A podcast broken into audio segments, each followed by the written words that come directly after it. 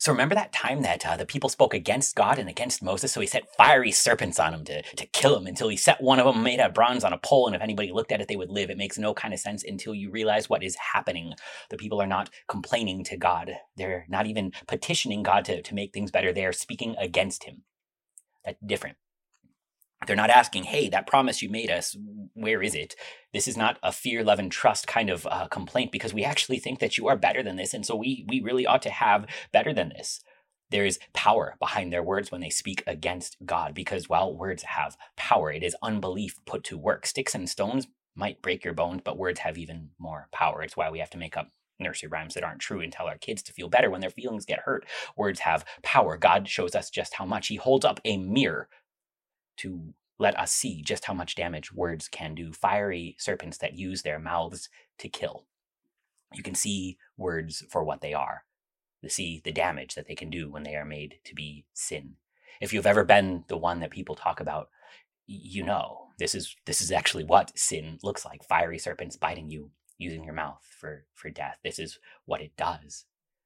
God acted in this way because, well, sin breaks stuff and here the people can finally see it just how much damage that sinful mouths can work and so they beg god take it away. Be a god of mercy. But he he doesn't. He he can't just make it better.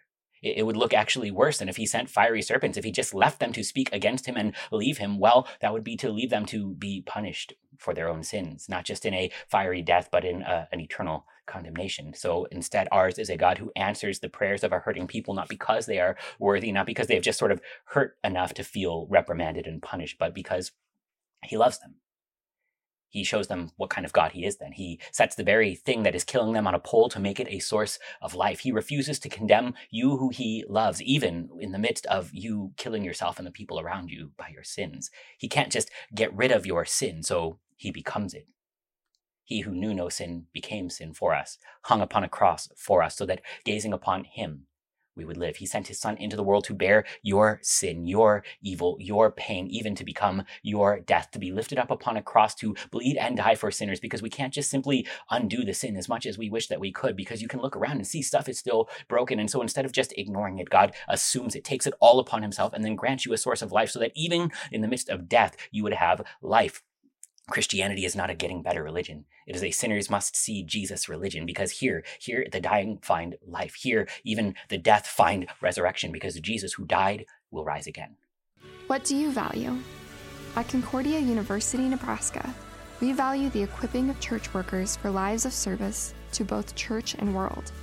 In a culture where our faith can often be met with derision, our world needs ardent Christian leaders to rise to the helm and steer the next generation of Christ followers into new territory.